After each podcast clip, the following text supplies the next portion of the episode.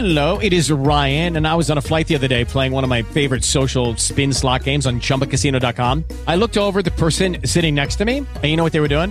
They were also playing Chumba Casino. Coincidence? I think not. Everybody's loving having fun with it. Chumba Casino is home to hundreds of casino style games that you can play for free anytime, anywhere, even at 30,000 feet. So sign up now at chumbacasino.com to claim your free welcome bonus. That's chumbacasino.com and live the Chumba life. No purchase necessary. Group. Void prohibited by law. See terms and conditions. 18 plus.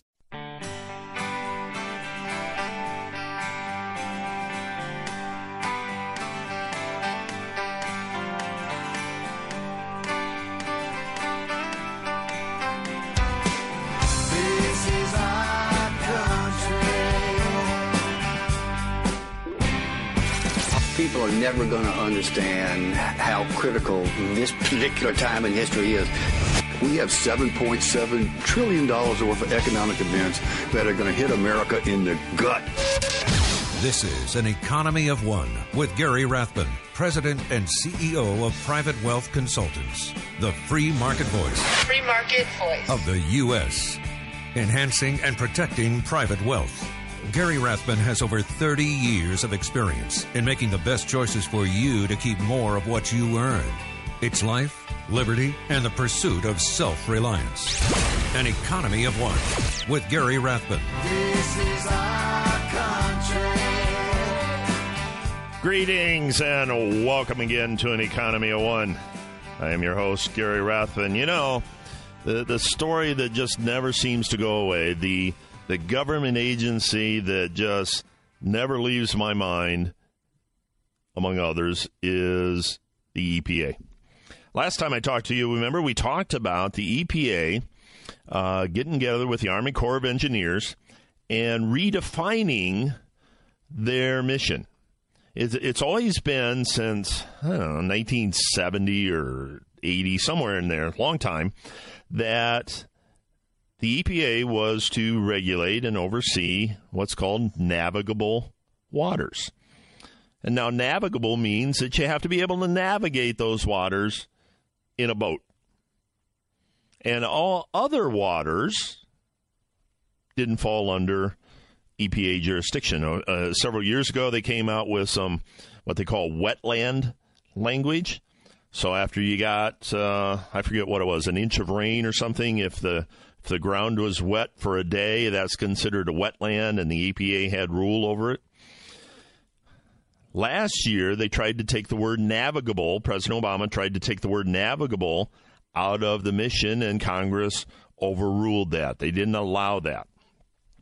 Well, now, as usual, with uh, executive orders, his pen and his phone, I don't know what his phone has to do with it, but uh, apparently that's an important part of this. The EPA came out and they changed it so they could regulate virtually any puddle of water on anyone's property. And this included private ponds for farmers and that kind of stuff. We talked about that a little bit last week. Well, this week, the Senate voted to block that rule. And they're asserting a little control uh, over the EPA, but the the the language the EPA used was just just silly. I mean, my goodness, it, it, it, it covered even dry riverbeds that at one time had water flowing through, but didn't anymore. And if you wanted to do something on your private property that had any of these issues, you had to get federal permission. So the Senate Environment and Public Works Committee passed the bill by a vote 11 to 9, right down party lines, all Republicans voting for it, all Democrats voting against it. But it did get rid of that language. Now we'll see if it holds up. But of course, the people supporting that language come out and and uh, say that Republicans are sponsoring a backdoor repeal of the Clean Water Act, and that uh, uh, the Clean Water Act, by getting rid of that, it rolls back protections for the American people and their drinking water. Lives are in danger because of this. So apparently, lives are in danger because we're not allowing the EPA to regulate standalone water in private ponds and dry riverbeds and potholes or anything else that that uh, might hold uh, a little bit of water. Now, of course, the the rhetoric, and this is why I, I talked to you about this because I want you to see the methodology of the propaganda. And they came out, the top uh, Obama advisor, Brian Deese, said the only people with reason to oppose the rule are polluters who threaten our clean water. Polluters. Now, the question I have on this is where's the science? Where's the science on this? I mean, the EPA is is all over this, regulating water and even non-navigable water, but there's no science behind it. Uh, here in the Midwest, we got a big issue with Lake Erie and, and algae blooms, and uh, you know they're putting in all kinds of regulations that have nothing to do with the algae bloom. In fact, the EPA this week came out and said now they're taking aim at airline emissions. That airplanes flying in the sky uh, account for 2% of the total carbon emissions worldwide. And of course, we all know that carbon is what causes global warming, or what the, the, the phrase they use now is climate change. Now, once again, I understand the EPA wanting to regulate exhaust and that kind of stuff. But they're using rules drafted by the International Civil Aviation Organization. You know who, where the International Civil Aviation Organization comes from? It's a branch of the United Nations. Do we want the United Nations setting our regulatory policy in this country?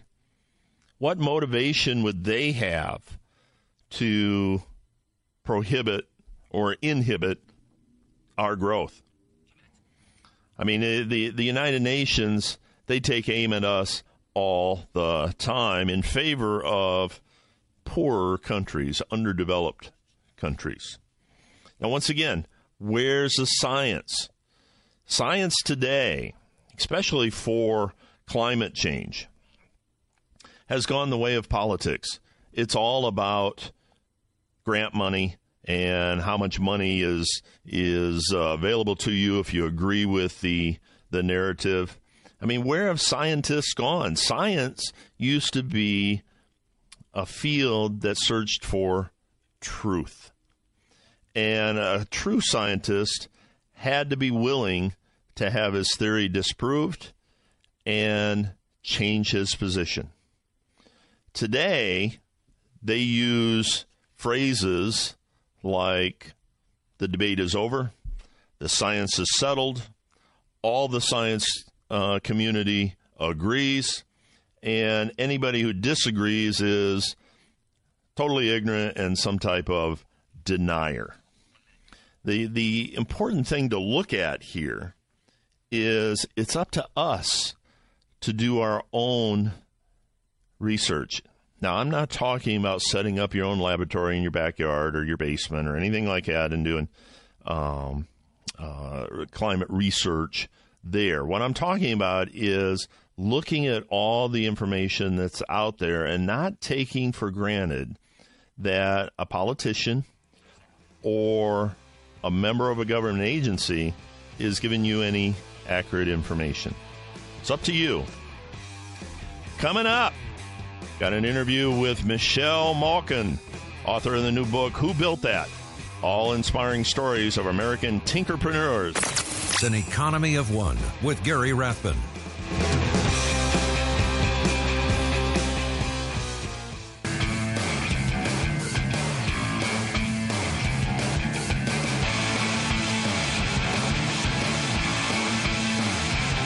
Now, back to an economy of one with Gary Rathbun. Joining me now is Michelle Malkin. She's a well known conservative author, blogger, columnist, and entrepreneur. She's been a writer for Creator Syndicate since 1999. She's the author of four best selling books, including Culture of Corruption Obama and His Team of Tax Cheats, Crooks, and cronies. She's also the author of the new book, Who Built That? All inspiring stories of American tinkerpreneurs. Michelle, welcome to the show. Thanks for having me. I uh, uh, really enjoyed the book. I make it a point of reading the book of every author I have on the show. And uh, one of the things that caught me right out of the gate, I don't know whether it's page two or three or what of the introduction, but you said that you wrote the book for kids. I did. Uh, and it was such a fun endeavor for me.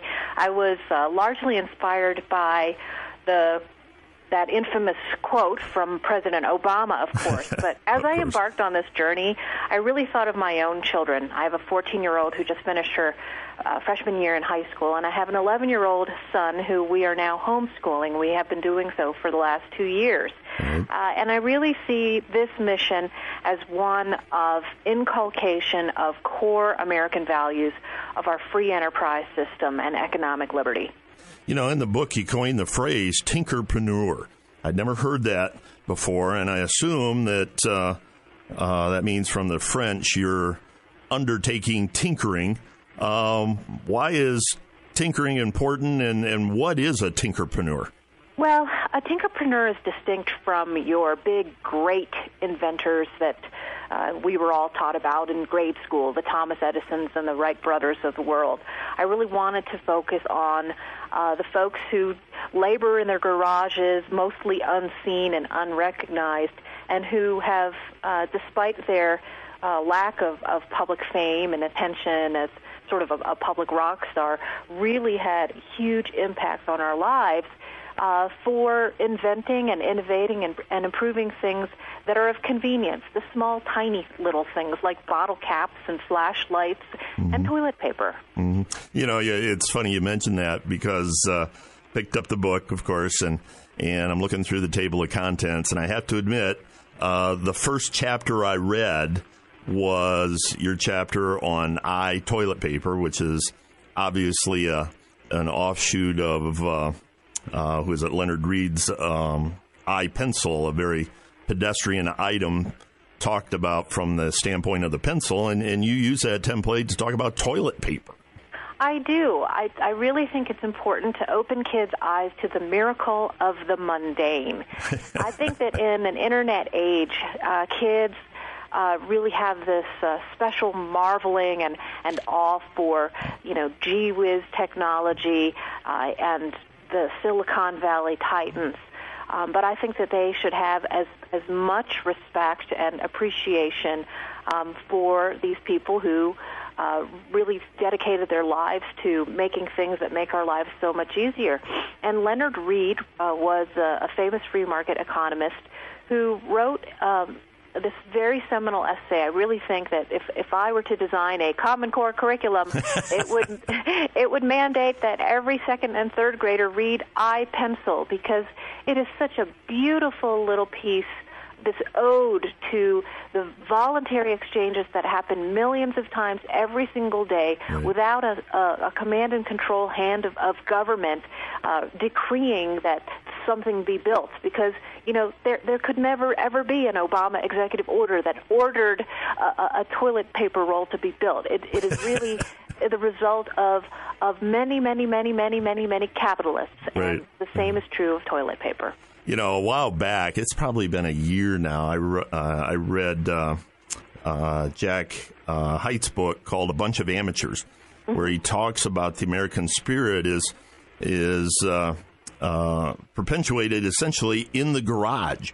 Uh, are we losing our ability to tinker? I mean, are are there a lot fewer tinkerers today than there have Well, been in the past? Yeah, I, I think that we've fallen away from that, and I certainly remember. You know, I I, I went to grade school in the in the '80s, and we still had to take shop class, and you couldn't graduate if you if you didn't build a birdhouse that didn't fall apart.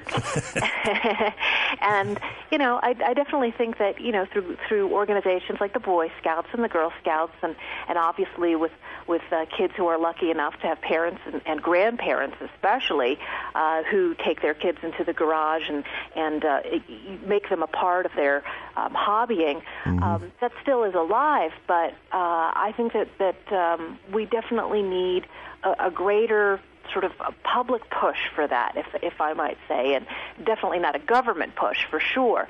Um, and and I do have some hope. The the last chapter of the book, I talk about the history of prosthetics in America from the Civil War to the present, and there are a lot of kids out there, thank goodness, who are tinkering around with their grandparents or with an uncle. Um, a tinkerer and uh, and doing some amazing things, even using Legos to power prosthetic hands.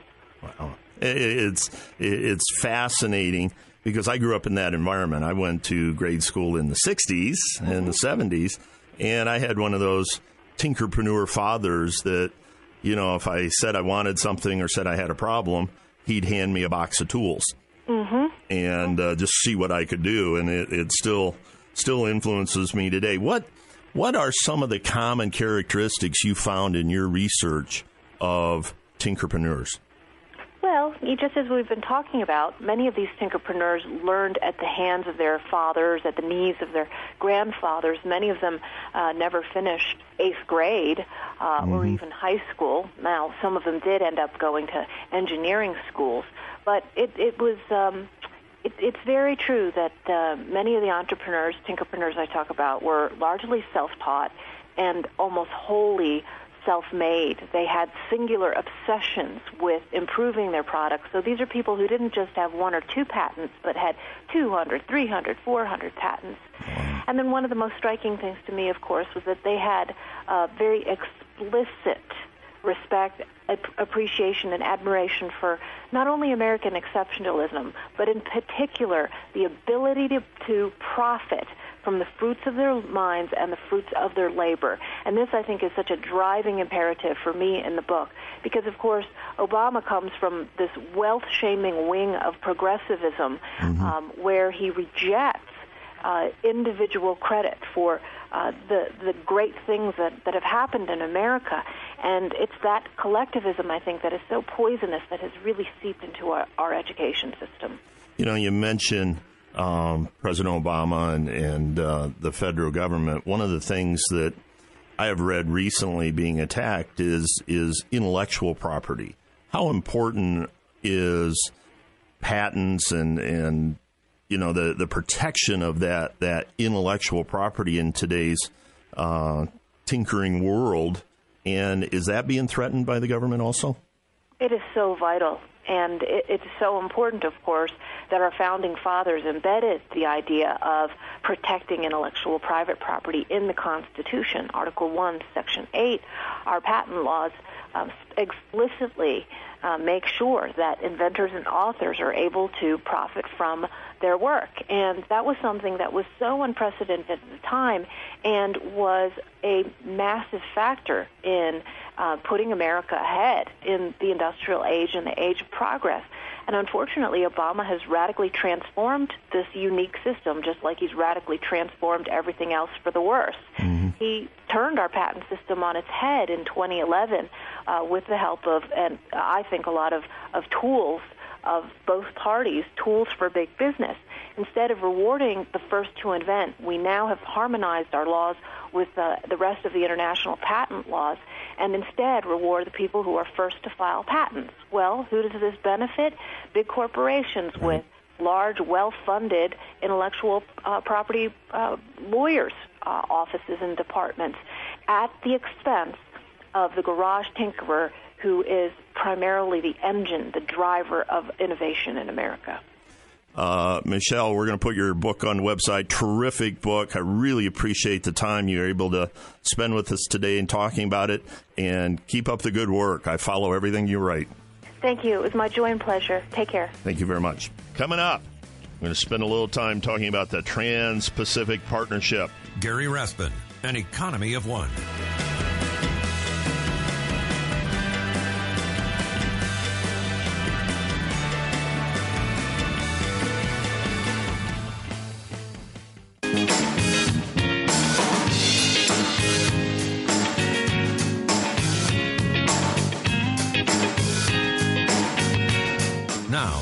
To an economy of one with Gary Rathbun.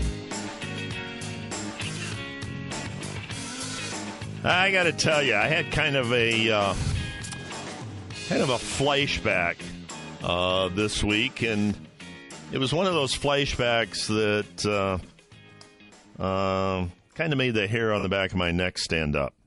You remember way back when, when Nancy Pelosi uh, made the statement, we have to pass the bill so that you can find out what's in it. Remember that? Remember what happened to us when that happened? Yes, we got the Affordable Care Act, better known as Obamacare. Well, this week, um, Paul Ryan came out and we're talking about, he was talking about the uh, Trans Pacific Partnership uh, Act. And, and, that's something that hasn't really received a lot of press. So I, I wanted to make sure that, that we talked about it for a few minutes. But he came out and said it's declassified and made public once it's agreed to. Now that's that's that's just about as bad. Just about as bad. Now the the uh, Trans-Pacific Partnership, very little is absolutely known about this. This has been being put together for over six years. Why six years, you ask? You figure it out. Do the math. But it's not allowed to be made public. President Obama has made sure that this legislation is in a locked room. No public is allowed in. If you are a congressman, you can get permission to go in and read it. You're not allowed to take notes. You're not allowed to copy anything. You're not allowed to talk to anybody afterwards. Uh, and if you do, you could face up to five years in prison.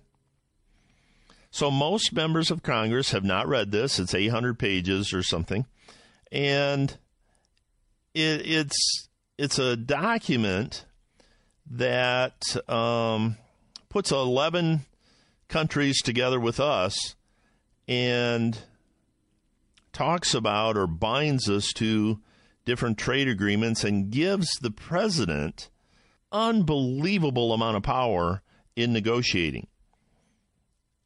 It's fast track trading uh, uh, and tariff powers so that if President Obama wants something through, it's a simple up and down vote in the Senate with a majority. Not the 60 votes normally needed to get uh, legislation out of the Senate, nor 67, two thirds, generally needed for any type of tariffs or trade agreements.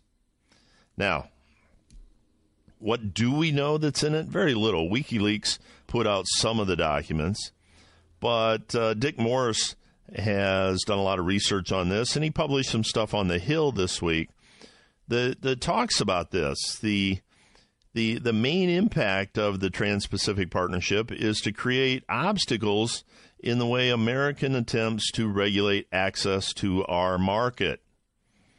So, does American or state law restrict gen- genetically modified food? Not under the TPP anymore. Does the U.S. Congress impose limitations on the free flow of labor between America and Mexico? Uh, TPP can stop that. The Trans Pacific Partnership Agreement gives an unprecedented amount of power to the president to negotiate treaties, to put in writing uh, curbs to currency manipulation, um, even to the point of contracting America or obligating America to be regulated under certain environmental laws. Remember the old days? This is a long time ago. The Kyoto Treaty that came out of Japan. And we never signed that because it was a, essentially an anti American, anti capitalism uh, document. Well, this now will give power to the president where he can essentially hand over American sovereignty. What bothers me on this is a couple fold. A couple fold. One, most of the Congress, most of the people voting on it, have never read it. So they don't really know what they're voting for or voting against. We're supposed to trust people who have looked at it. When Paul Ryan comes out and says it'll be declassified and made public once it's agreed to. That that's Obamacare all over again. That's Nancy Pelosi saying we have to pass the bill so you can find out what's in it. And boy, did we find out. So it bothers me that these people are voting on that. Why are there people in Congress? Why are they there? They are there to represent yours and mine interest. They represent us, hence the name representatives in a representative republic. We are not a democracy, we are a representative republic. Another thing that bothers me about this is this includes other agreements. The TPP, Trans Pacific Partnership, includes Trade and Services Agreement, which we know nothing about, and the Transatlantic Trade and Investment Partnership, which we know nothing about. These acts are completely secretive and they've been unavailable for even members of Congress to read. So they have no idea what they're voting on. None. Is that what we put these people in office for? Another thing that bothers me about this is who's funding it? Who's who's really lobbying for it? Big pharma. The pharmacy pharmaceutical industry is really lobbying hard for this to get passed. One more reason to be highly cynical and highly skeptical of this act. Now, this is 800 pages. Congress doesn't know what's in it. We do know it's giving unlimited power, or I won't say unlimited, a tremendous amount of power to this president. Now, God knows we don't need another law out there. But if I was to say we do need a law, I think this would be a good one, and that is that any Congress, any member of Congress, Senate or representative, that votes on a piece of legislation, either for or against, doesn't matter, who has not read the legislation should be thrown out of Congress. How can they represent us, either voting for it or voting against it, if they don't know what's in it? How can we talk to our representatives if we don't know what's in it? Now, I blame the electorate. I blame ourselves. More people are interested in Bruce Jenner switching his identity, switching his gender to Caitlyn Jenner than are concerned about the future of this country and the future of our economy. This is huge when it comes to the economy. I can't express enough how important this is. And I rarely do this. Rarely encourage my audience to contact their senator or representative and voice their opinion on this. But I encourage you to do this. These people need to know that we're paying attention to something other than Bruce Jenner and American Idol. I, I just, I, I, I just, I just don't understand the apathy that Americans have toward very, very important things going on in Washington. This is not a Republican Democrat thing. I don't, quite honestly, I don't know if I'm for it or against it. I do know the pieces that have been leaked out that are telling me what's in this. I don't know if these these items are in there or not. It's just information that's been either leaked accidentally or purposely to us. But I don't know what's in there. I don't know how to talk to my representative and ask them what I would like. And I'm too old to trust people to act in my best interest. I don't think any politician acts in any best interest other than their own. I've said over and over again when a politician gets elected, the next morning, that first Wednesday in November, the minute his feet hit the floor, his first thought is, What do I have to do to get reelected? Very disappointing to me that a congressman like Paul Ryan would say something to the effect it's declassified and made public once it's agreed to. That that that that is not the Paul Ryan that I have read about and learned about. I I, I think there's a level of frustration there on their part, and uh, very very disappointing. Up next, change gears a little bit. Let's take a look at what's going on with Second Amendment rights and one more reason why I don't live in San Francisco. I'll talk about that next. Gary Rathbun, an economy of one.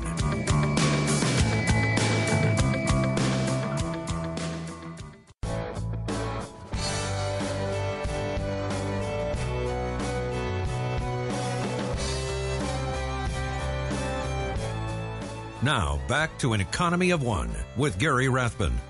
Well, we've got good news and not so good news when it comes to your Second Amendment rights this week. Uh, first, some good news.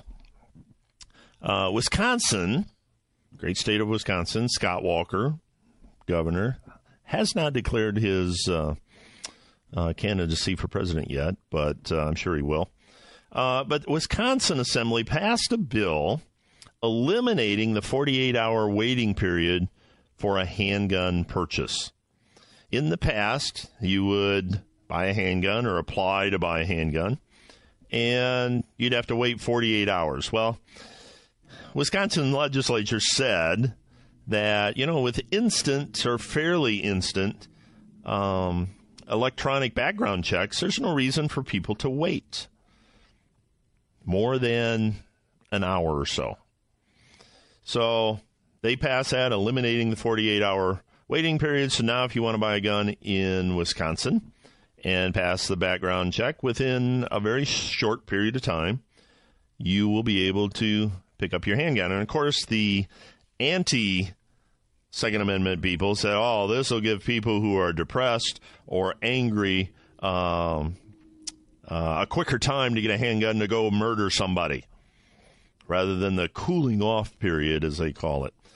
And, uh, you know, of course, you can you can state the other side of the agreement or the other side of the argument that says uh, how many people have been killed because of not being able to get protection fast enough to protect themselves from uh, an ex spouse or a uh, immediate threat or, or short term threat.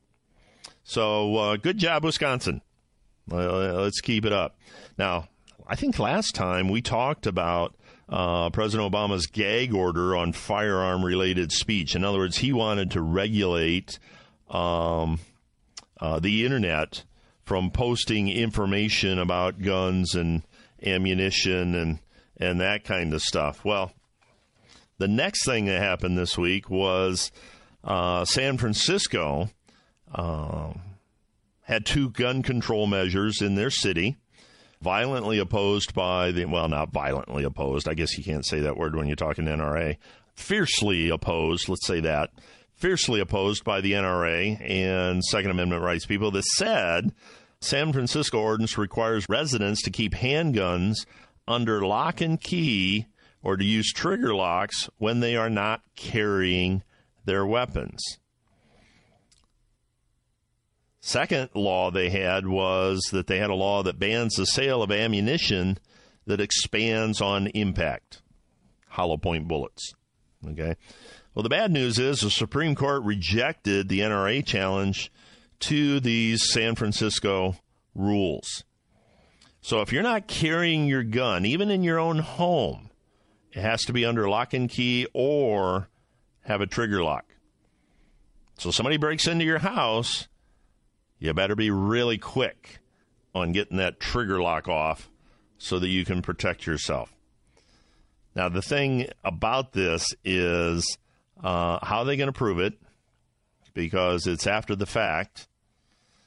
And the next step, I believe, is this gives people, gives the authorities one more reason, one more reason to come into your house and stick their nose in your business to see if all the guns you have in your house are safe and secure in their opinion. Now, will it be challenged again? I hope so, because I don't want to see this go through the entire country. If your gun has to be under lock and key, even in the house, uh, you might as well not have it. Because by the time you get that unlocked and ready, uh, bad things are likely to happen to you. The NRA is correct that the fight never ends. The thing that separates you and me from tyranny is our right to have our own weapon to protect our property, our family, and I'll say it, our country. If there are no guns, the government has no fear of the people. Now, I don't think our government's too afraid of us now, but they have pause. The weapons we own will give them pause. So we need to protect these laws. Another reason came up this week as to why I don't want to live in San Francisco. Uh, San Francisco, apparently their new enemy is soda. Sugary drinks, that's right. It's going to kill you. You're going to die a horrible, painful, gooey death without warning labels on your soda drinks. Now, you remember several years ago, Michael Bloomberg did this in New York. Not the labels, he limited the size, the size of the drink.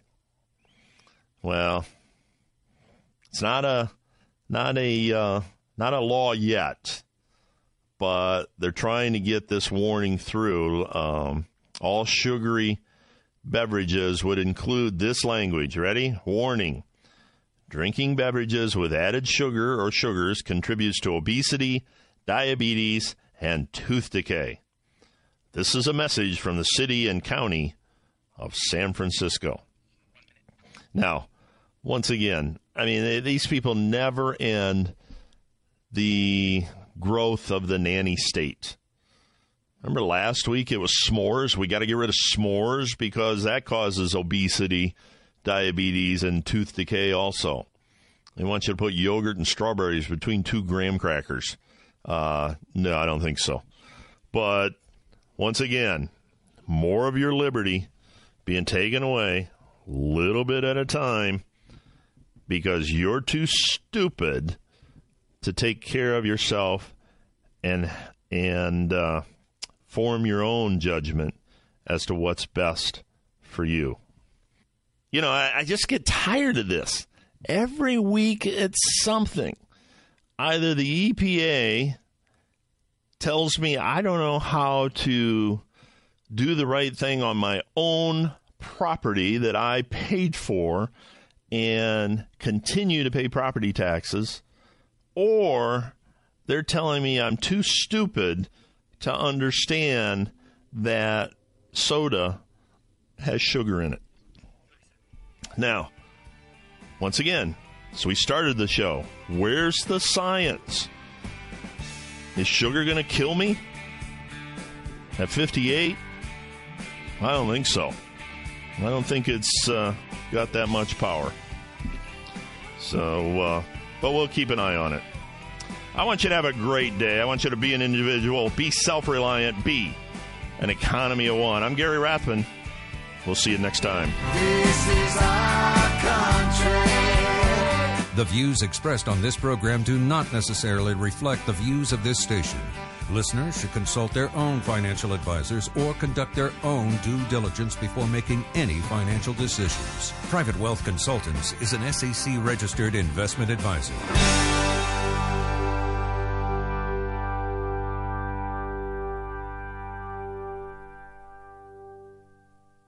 Lucky Land Casino asking people what's the weirdest place you've gotten lucky? Lucky? In line at the deli, I guess? Aha, in my dentist's office. More than once, actually. Do I have to say? Yes, you do. In the car before my kids' PTA meeting. Really? Yes. Excuse me, what's the weirdest place you've gotten lucky? I never win and tell. Well, there you have it. You can get lucky anywhere playing at LuckyLandSlots.com. Play for free right now. Are you feeling lucky? No purchase necessary. Void where prohibited by law. 18 plus. Terms and conditions apply. See website for details. Join us today during the Jeep Celebration event. Right now, get 20% below MSRP for an average of 15178 under MSRP on the purchase of a 2023 Jeep Grand Cherokee Overland 4xE or Summit 4xE. Not compatible with lease offers or with any other consumer incentive offers. 15,178 average based on 20% below average MSRP from all 2023 Grand Cherokee Overland 4xE and Summit 4xE models in dealer stock. Residency restrictions apply. Take retail delivery from dealer stock by 4 1. Jeep is a registered trademark.